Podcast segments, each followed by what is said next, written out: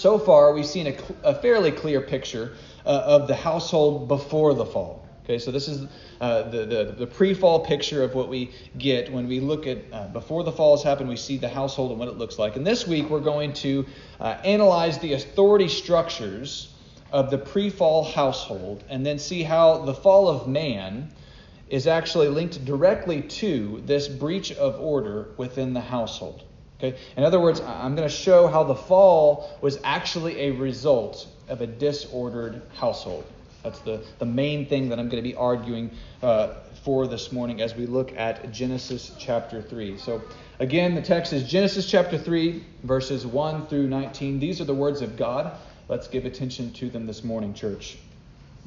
It says, Now the serpent was crafty, more crafty than any other beast of the field that the Lord God had made.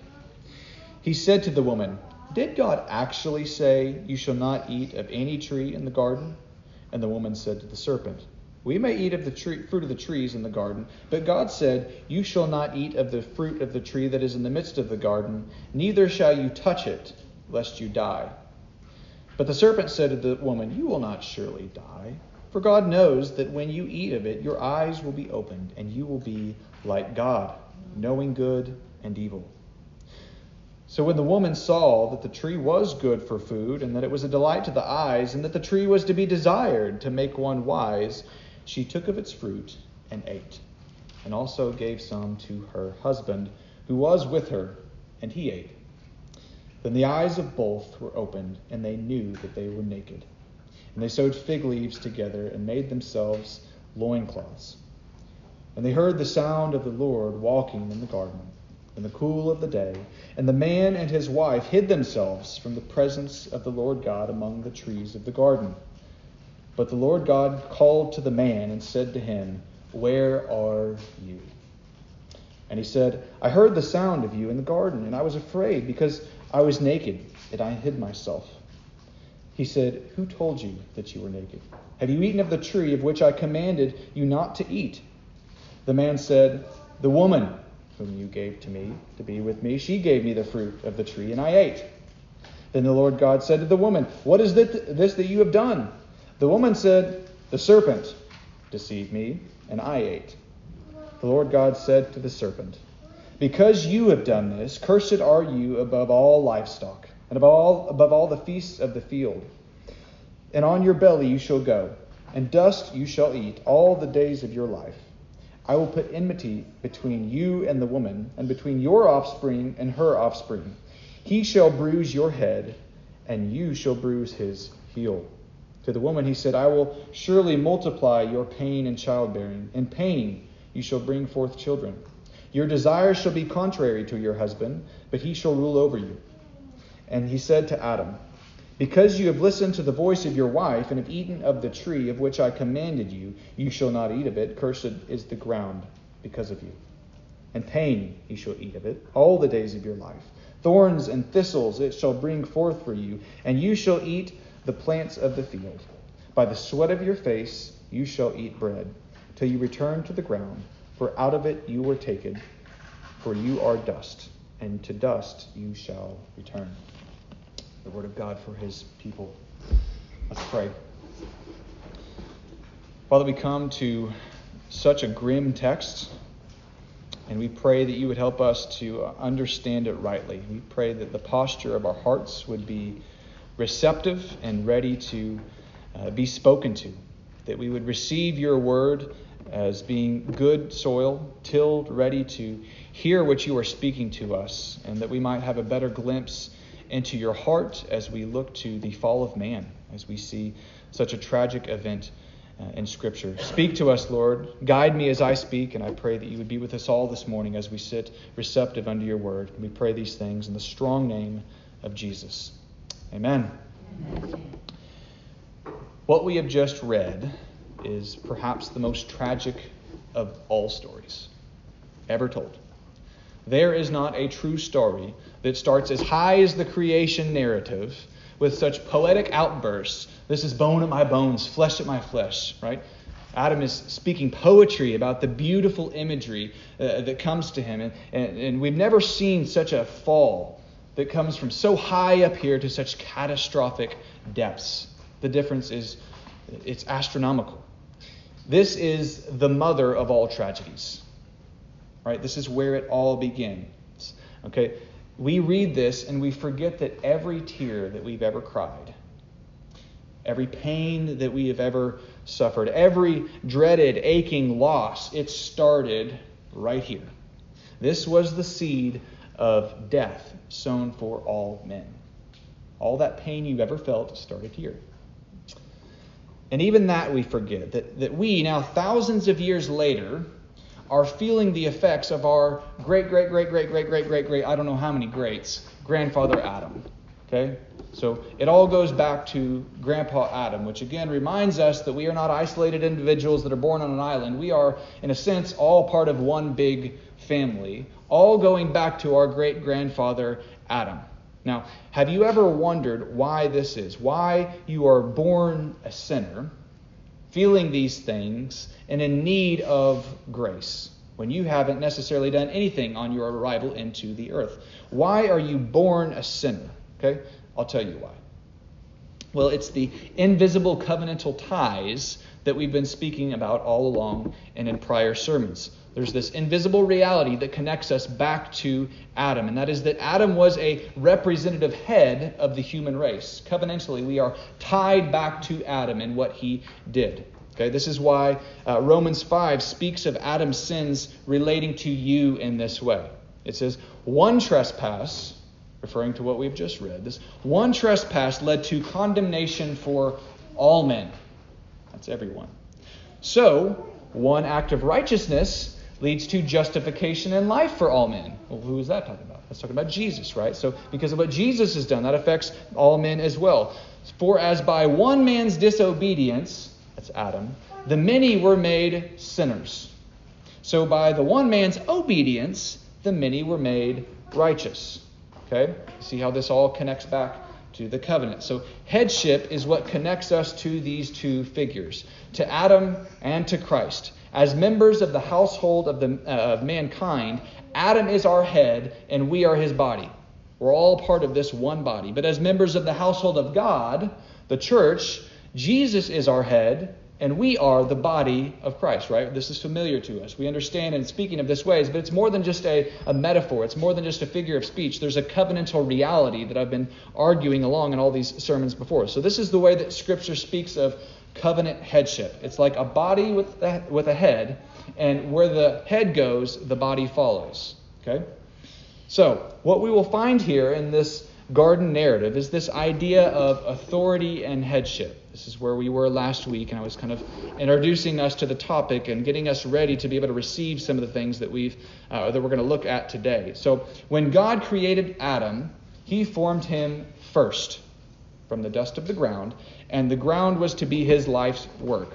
Okay? Now, we might think nothing of the fact that Adam was created first. This isn't the way that we typically really put emphasis on things, is, well, he came first, so there must be something to that. But this is the way that Scripture actually speaks of this. That because Adam was born first, there is a meaning there. Okay? 1 Timothy 2 uh, uh, is where this is deemed important that Adam was formed first. You can turn there in your Bibles. You don't have to. I'll, I'll read the scripture. But it says in 1 Timothy 2 12 through 15, and let me warn you, God's word is offensive many times to our modern ears. It can kind of stifle us. So this is God's word, not my word. I'm just reading what God's word says to us, but I'm going to make a, a, a, meaning come to it out of it as we relate it back to the garden. It says, I do not permit a woman to teach or to exercise authority, there's that word, to exercise authority over a man. Rather, she is to remain quiet. For Adam was formed first, then Eve. And Adam was not deceived, but the woman was deceived and became a transgressor. Yet she will be saved through childbearing, if they continue in faith and love and holiness with self control. Interesting points here, right? Uh, 1 Timothy 2 connects authority back to the fall of man. That's what he's thinking of when he thinks of uh, this authority structure. He thinks of the garden, he thinks of Adam and Eve. But more pertinent to our conversation here, Paul supports the authority claim by saying that Adam was formed first, okay? Then Eve. And Adam was not deceived, but the woman was deceived. So the New Testament sees this as a significant thing that we should pay attention to. So back in Genesis, we see God did in fact form Adam first. Then he placed Adam in the garden, uh, which we're seeing through this lens of the household. The, the garden is a kind of type of household that we're seeing. And in this garden household, he was given the vocational task of working and keeping this garden. This was um, Adam's job, we might say. And amid this garden were all kinds of creatures in need of names. Right? He was to name each creature by taking dominion over them. Uh, so, so there Adam stood alone with this monumental authority of working and keeping the garden, all the, these commands given to him, taking dominion of the entire earth, just Adam alone, and it was not good. Okay? And it was not good. Last week we looked at the goodness of creation, the beauty of creation, um, and got a full picture of the household and how it was good. But we got to remember that when Adam was alone, it was not good. Okay? That's what Genesis 2:18 tells us. Then the Lord God said, "It is not good that man should be alone. I will make him a helper fit for him." Okay? I'll make him a helper fit for him. Now, what should we take from this? Well, a couple things. First, we should realize that Adam was given rightful authority by God to fulfill his task of working and keeping in the garden, taking dominion, subduing the earth, uh, uh, because he was formed first. Right? The authority was his. It was his job, we might say. It was his responsibility. Okay? But just by himself, that was his responsibility. But second, we should see that he couldn't do a good job of this alone. He couldn't fulfill this task and do a good job. It was not good that he was alone. He, uh, if he didn't need a woman, think of it this way: if he didn't need a woman, God would not have said it was not good that he be alone. He would have said, "This is good. Man can do it alone." And Adam, there you are alone. No, man needs woman. Okay, this is built into the creational order. Man is dependent upon woman for fulfilling his vocational task of working and keeping. Woman, we might say, is the crutch to a man's authority. He can't really have this authority and carry out the things that he is told to do without, uh, without leaning on the woman in a real way. She, he is dependent upon her. Okay? So she will glorify this authority or degrade it depending upon her submission to him as her head. Okay? It's not good that this authority of taking dominion is carried out alone. He needs a helper fit for him. This is the scriptural picture that we see. Now, if it seems like I'm making several unsubstantiated claims, I'd like to show you and help you see from Scripture how I've come to this conclusion about how to view headship and authority as it relates to the household and the garden narrative. If you, if you would, put your finger in your Bible in Genesis 3 and turn forward to the New Testament with me to 1 Corinthians 11. 1 Corinthians 11, we're going to look at verses 1 through 16. And I want to show you um, I want to show you how I'm bringing these things together to paint a better picture for us of the order of the household from the garden. And as you turn there, I will again warn you that everything you're about to read will probably sound offensive to you because we have modern ears, right? We hear things through our cultural context that we live in today that makes us think that, well, this doesn't sound right. Okay? But if you believe 2 Timothy 3:16 and 17 that all scripture is given by the inspiration of God is profitable for doctrine, for reproof and instruction in righteousness that the man of God may be perfect and thoroughly furnished unto all good works. If you believe that, if you believe that this is God's word and this is good for us, then there's something to hear here. Okay, we need to listen to what God's word says to us this morning because this is God's ever relevant word to you. It's not just culturally contextual. This is God's word that stands all throughout time. Okay? There's my caveat. 1 Corinthians 11, 1 through 16 says this Be imitators of me as I am of Christ. This is Paul speaking to the church in Corinth. Now I commend you because you remember me in everything and maintain the traditions even as I delivered them to you. We'll come back to that in a minute. You maintain the traditions even as I delivered them to you. But I want you to understand that the head of every man is Christ. The head of a wife is her husband. And the head of Christ is God. Every man who prays or prophesies with his head covered dishonors his head. But every wife who prays or prophesies with her head uncovered dishonors her head, since it's the same as if her head were shaven. For if a wife will not cover her head, then she should cut her hair short. But since it's disgraceful for a wife to cut her hair short or shave her head, let her cover her head. For a man ought not to cover his head, since it, he is the image and glory of God. But woman is the glory of man. For man was not made from woman, but woman from man.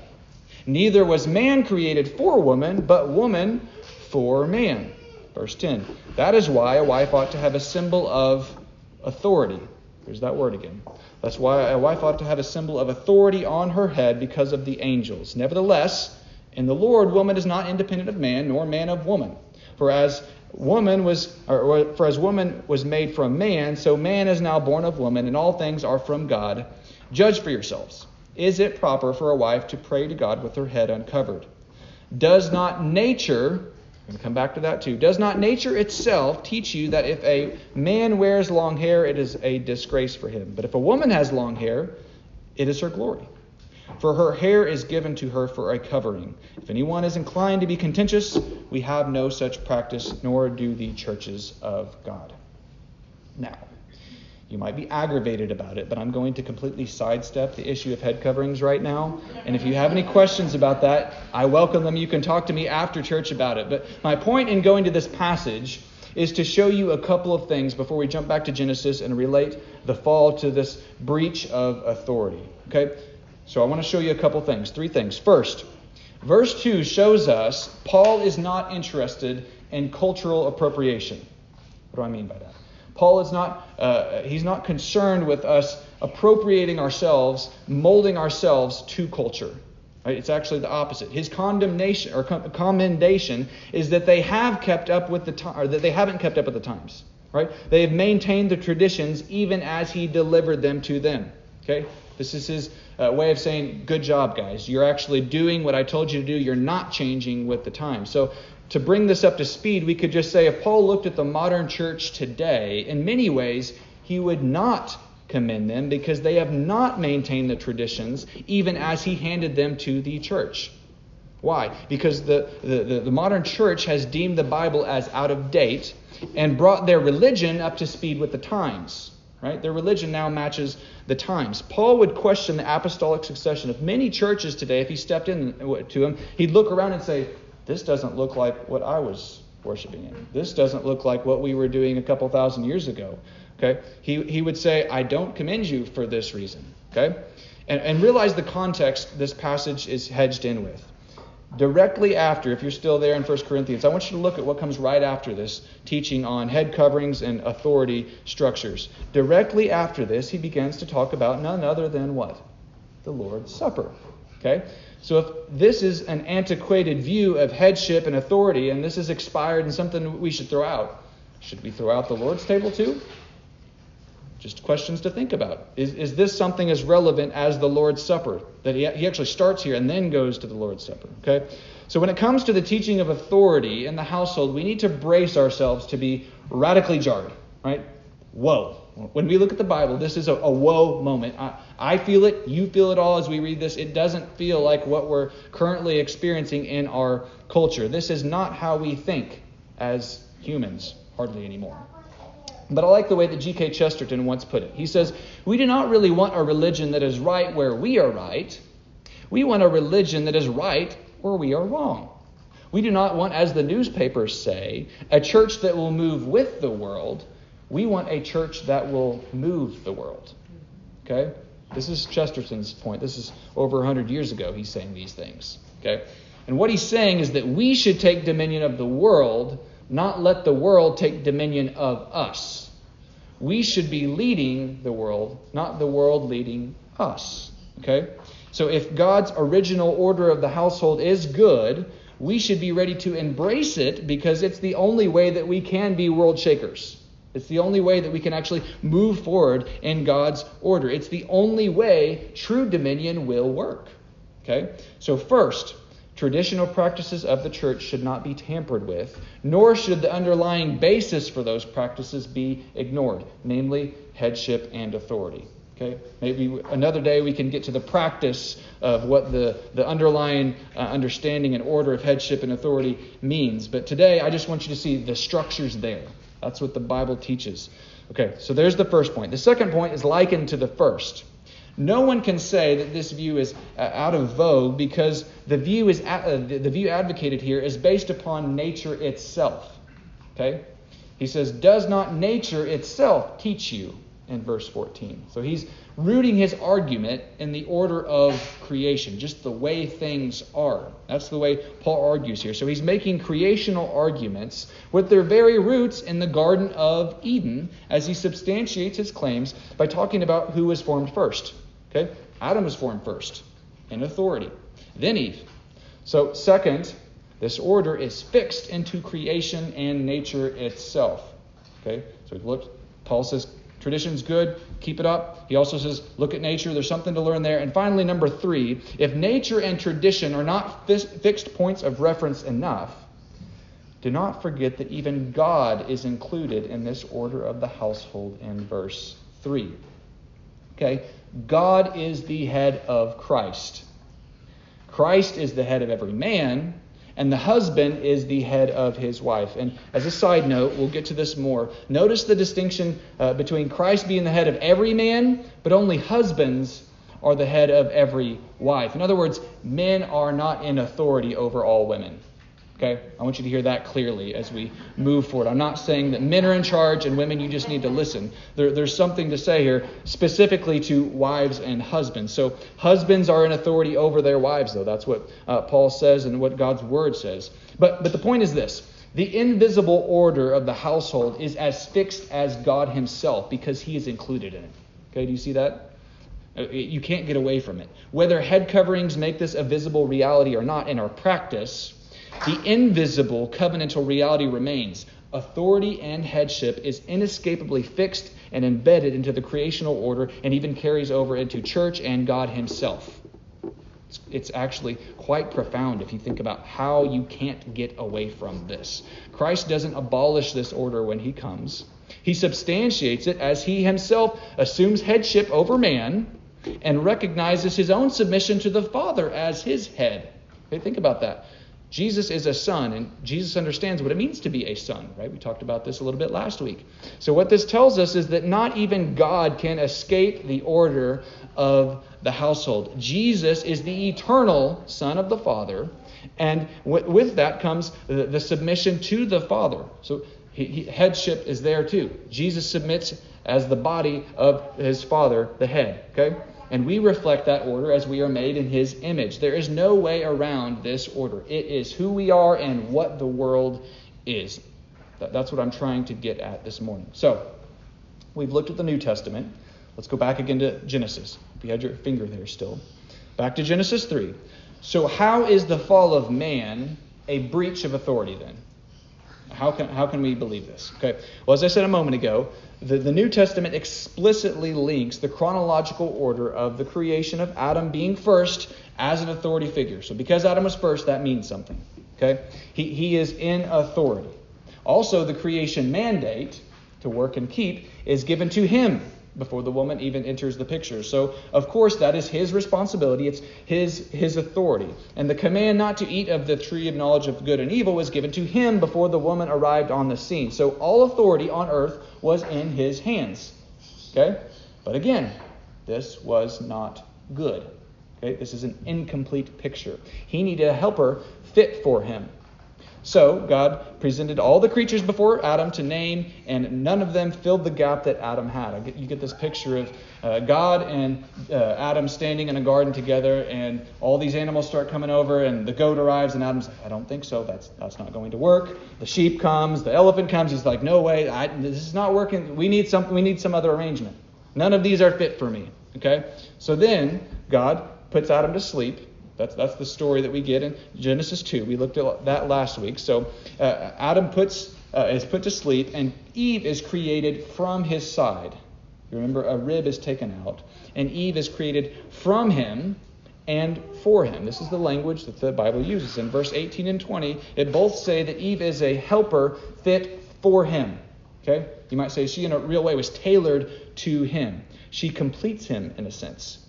The, the way that we sometimes speak about marriage with our wives completing us. This is the image that we get. Then the New Testament says in 1 Corinthians 11 that man is the image and glory of God, but woman is the glory of man. For man was not made from woman, but woman from man. Neither was man created for woman, but woman for man. So, when we look at the picture in Genesis uh, of the garden household, we see Adam as the authority and head who's supposed to be working and keeping the garden, that has all the responsibilities attached to it. They're his own, but he needs help. Okay, he needs help doing this. So Eve is created from him and for him to help him fulfill the role of taking dominion, being fruitful, and multiplying.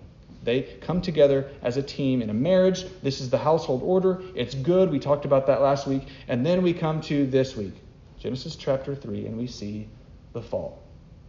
Something changes. Something shifts here, and things go badly wrong. Then the serpent enters the picture to confuse this relationship as much as possible. That's what he's doing. Now, have you ever thought about how the serpent went to Eve instead of Adam. Think about that. The serpent went to Eve instead of Adam. You would think that Satan, because Satan knew what was going on here, Satan isn't stupid. You would think that Satan would go straight for the jugular and take out Adam himself.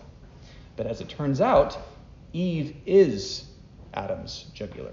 Right? This is his weak spot because he is so dependent upon her. Satan knows right where to hit Adam to take him down. Okay? So Satan, what he does is he steps in between Adam and Eve to deceive Eve. Okay? To split that up. You've seen people do this before in people's marriages, turn one against the other, make them question things, and, and sow dissension. That's the way to do it. Satan knows how this works. So he questions Eve about Adam's responsibilities. Did he really say? Is that really what's going on here? Now, no doubt the command, it certainly applied to her. But remember, this was Adam's garden, and Eve came along to help him in this garden to do what he was instructed to do. So right away, Satan is disrupting this order. He's talking to the wrong person here. and He knows what he's doing. Okay? Then notice in Genesis 3:5 what he says. Genesis 3:5. For God knows that when you eat of it, your eyes will be opened and you will be like God, knowing good and evil. Just let that sink in and think about that. In other words, God's holding you back, Eve. He's holding you back. I want to ask you something, church. Is this not what women are always told? You're being held back. You have greater potential than this. You could, you could do so much more than this. Are you really going to take orders from a man? I've heard that before. Maybe you've heard that before. Adam and God, they're holding back on you from your own potential. Adam, he, he's in the way, okay? You could be like them. You could be like God if you just ate from this fruit. Now, this is the most tempting of sins to women. That is, uh, of course, there's the underlying uh, sin of rebellion that Adam and Eve are both falling into. But the, the particular sin here is discontentment. It is exceedingly difficult for women to not strive for more, even if it sometimes breaches their God ordained place. I've seen this in my own family, right? You, you can watch a woman work herself to death in, in ways to sacrifice for her family, but she will kill herself in the process, right? She is always trying to do more, right? You can see it in families, you can see it in all kinds of different structures. But this is, this is the, the fundamental thing that they have a hard time being there uh, and content with where they are placed. Okay? But they aren't the only ones that are sinners, okay? Man sin is the opposite. Okay? If, if woman's sin is discontentment, then man sin is the opposite. It's passivity. I feel this one, okay? A deep indifference that causes men to fail to step up in their God ordained place. Think about what it would have looked like if Adam had done what he was supposed to, and what Eve would have done if she was doing what she was supposed to. You can just see Adam stepping into the garden, and there's this snake there, and he's like, "What are you doing talking to this snake? What is he saying?" Like he, he would have he would have stopped it right in its tracks. But that's not the story that we see here, is it? We don't see a man stepping up for his wife, defending her, fighting for her. We see a passive man. Okay? That's, that's where we see uh, Adam is. In the, in the face of t- uh, temptation, we see a dispirited and passive man. And it makes us sad. It makes me sad as we look at this and we think, man, This is I feel it in my own bones, but also I'm like I'm angry, and you can see the fall of man. You can feel it as you look at the story. So while Eve is being deceived, he's passively letting her assume authority. She works the garden, not him. She works the garden in a disordered manner and even harvests from the garden, but she's harvesting from the wrong tree. She's eating of something that she was told not to eat of. And it's not like Adam was away and unaware. He knew what was going on. He knew exactly what was going on. He stood passively by while Satan assumed authority over his wife and lied to her, telling her that she was the one actually going to be benefiting and controlling out of this situation, that she was going to be empowered from this. And then Adam ate from her hand. He knew what was going on, and he was right there the whole time. Okay? So this is what happened. Then you see, as soon as they ate, there's, there's this anger that burns in us as we look at this quick picture. But after they ate, you feel the sadness, don't you? Immediately, they both realized that they were naked, they were ashamed. They felt what they had done, and, and they were scared. Okay? And as God came walking in the cool of the day, I just want you to imagine that picture. Good, beautiful garden. They've just done this. Then God comes walking in the cool of the day, which he probably did frequently. And they were, for the first time, afraid of the presence of God. It shifted. They weren't comfortable anymore. Things were changed. So they hid, like children who are up to no good when their father comes, knowing full well exactly what they've done. They hide behind a tree like that can somehow hide them from their father that knows what's up. This is the picture that we get of Adam and Eve. And then God called not to them, but as verse 9 says, he called to the man. Did you notice that? He called to the man. Where are you? The same question that every father and husband should be ready to answer when God calls upon them in regard to his family. Where are you, men? So often we would like to point the fingers at the woman and say, well, it's her fault. But where are you? The, the, the empty seat at your dinner table. Where are you? The empty spot beside your wife in the pew. Where are you in your passivity as you sit back and let things fall into place? Where are you, Adam? Where are you, man? Now, why do you think he called for the man and not them both? Or even Eve, because she's the first one that sinned, right? She took the step first. She was the first step of rebellion. Why didn't God go to Eve first? Because Adam was primarily responsible for his family. Adam was the one that was given charge and authority over what was going on here. It doesn't matter who assumed authority, he looked at who was actually responsible. And this is the way that God still works in the world. He looks at the person who's actually in charge, not who says that they are in charge. Okay? Adam had horribly failed, horribly failed to steward, protect, and mature the gift that he had been given. And when the Bible looks back at the original sin, it's surprising. It actually doesn't put the spotlight on Eve, does it? It's always Adam. What did Adam do? Okay? Because Adam is the head. And the authority structures are there and always have been there. And because of Adam's failure, we're all made sinners and continue to contribute to this disorder in society and our households. Because of what your great grandpa did. That's why. Talk about generational curses, it's true. There's a real sense in which there's a covenantal connection all the way back to Adam. That is why you have the disorder in your household. That is why you have the disorder in your society. So, this was essentially a rebellion against the order of the household. And you can see this from God's judgment upon each. He speaks to each of their roles. Let me show you. The serpent is cursed above all livestock. Okay? It, it doesn't eat the harvest of the livestock, like the rest of the livestock, right? You, it, it's eating dust from which it came. Okay? You think about like a cow, you, you feed a cow uh, uh, the, the fruits of its labors, right? It's, it's uh, unjust to muzzle uh, an ox and not feed it and to, to let it just go forever, right? But this is the state of the serpent. It's never to rise above this level. And God promises that uh, while he may bruise the heel of man who works the dust, the offspring of the woman will crush his head. There's a promise of the gospel there. People call this the proto evangelium, this, this first hint of the gospel of how things will be made right eventually. It's not fleshed out, but you just kind of get this hint there from the serpent. But to the woman, he multiplies pain in childbearing. I don't have to explain this to any woman in the room that's had a child. You understand this. I don't understand this, but you understand this, okay? And it also says not only does he multiply the pain in childbearing, but it says, and he makes her desire for her husband who will rule over her. Now, some translations say different things. Mine, uh, the newer version of the ESA, ESV says contrary to her husband's. The, the older translation says for her husband. Okay? And, and some translations say against her husband because that is what the meaning essentially is. Her desire is for her husband's rule. Right? She's wanting what he has. Okay? What kind of curse would it be if her desire was simply for her husband?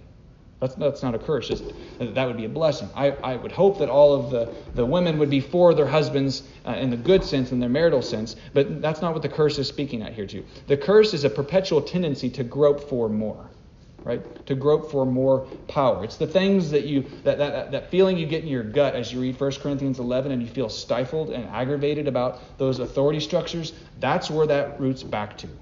If you felt that, there's a reason for that. It's scriptural. It's right there. There's something in us that makes us say, "Oh, that's cringeworthy."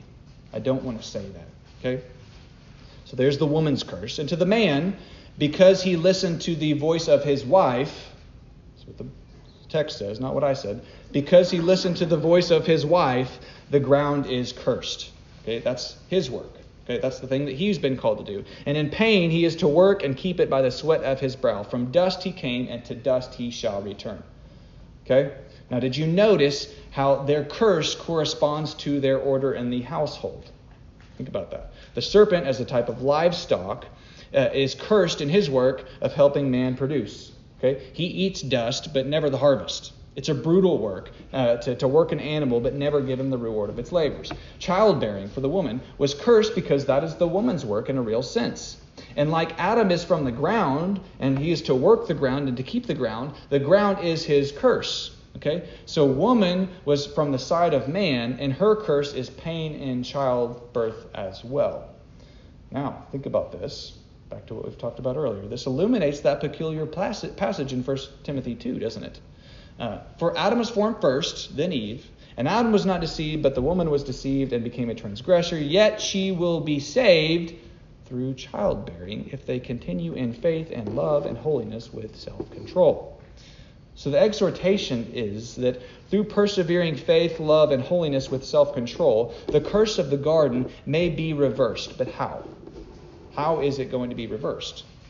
Well, how is woman's childbirthing salvation, we might ask? Well, actually, it's not just woman's salvation, it's the salvation of all mankind. Because through the childbirth of the woman, salvation comes to all mankind because through the serpent's seed and the, the, uh, the seed of the woman would come this Messiah figure, right? This is where we come to the New Testament. So through woman comes the Messiah, Jesus Christ, who becomes the new head and authority that reverses the work of the curse. So it's not that if you have a baby, you're saved. That's not what it's saying here. It's saying that the, the glorious thing about woman is that she offers humanity the Messiah. She gives man the thing that saves man. Right? She gives us Jesus Christ. He is the new man that supersedes the headship of Adam, even. For as by one man's disobedience the many were made sinners. Okay? But so also by the one man's obedience the many were made righteous. Okay? So Jesus is doing something that Adam had failed to do. The authority and headship of Adam is the bad news of humanity, we might say. But the good news of humanity is the authority and headship of Jesus, who reestablishes the godly order of the household for human flourishing. He doesn't break down the order of the household when Jesus comes, he rebuilds what's broken and fallen down. He restores it. He fixes what man had messed up. He creates a new humanity that learns to slay the dragon when it comes to tempt. Right? Jesus is the husband that steps in and says, I don't think so, when that disorder is starting to happen. So, so what I'm saying, church, is that the only way that we're going to be able to have a well ordered household is Jesus. It's not by looking back at Genesis and learning through our works how to rebuild our own gardens. It is depending upon our new authority, our new headship in Jesus Christ, who comes to reorder our own souls to help us welcome and receive and see the good order that He had already established in the beginning, recognize that we can't do it on our own and depend on Him who has already done it for us. That's the good news of the household. Not just the authority structures. That's not good news because we'll fail in that. Right? We need the good news of the gospel to see that Jesus has done it already for us and helps us now in our failure to learn to do it right through his grace. Amen. Let's pray. Father, we have looked at a lot of things this morning, and I pray that you would help us to receive them rightly. I pray that you would order our souls and our minds that we might welcome the salvation that we see in Jesus Christ to help us see Scripture even through a, a, lens of a sanctified vision for our own salvation. Let us see how your creational order is good and how it's so good that you come to uh, defend it, how you come to uh, reestablish it, and how you come to fix the brokenness that we have caused, not to start over, scratch the old, and do something else. We thank you that Jesus restores, redeems, and reconciles all things to himself. That's our hope, Lord. We trust in you today, and we pray that you continue to help us as we're learning about this study of the household and how you call us to live lives in this world today. We pray in Jesus' name. Amen.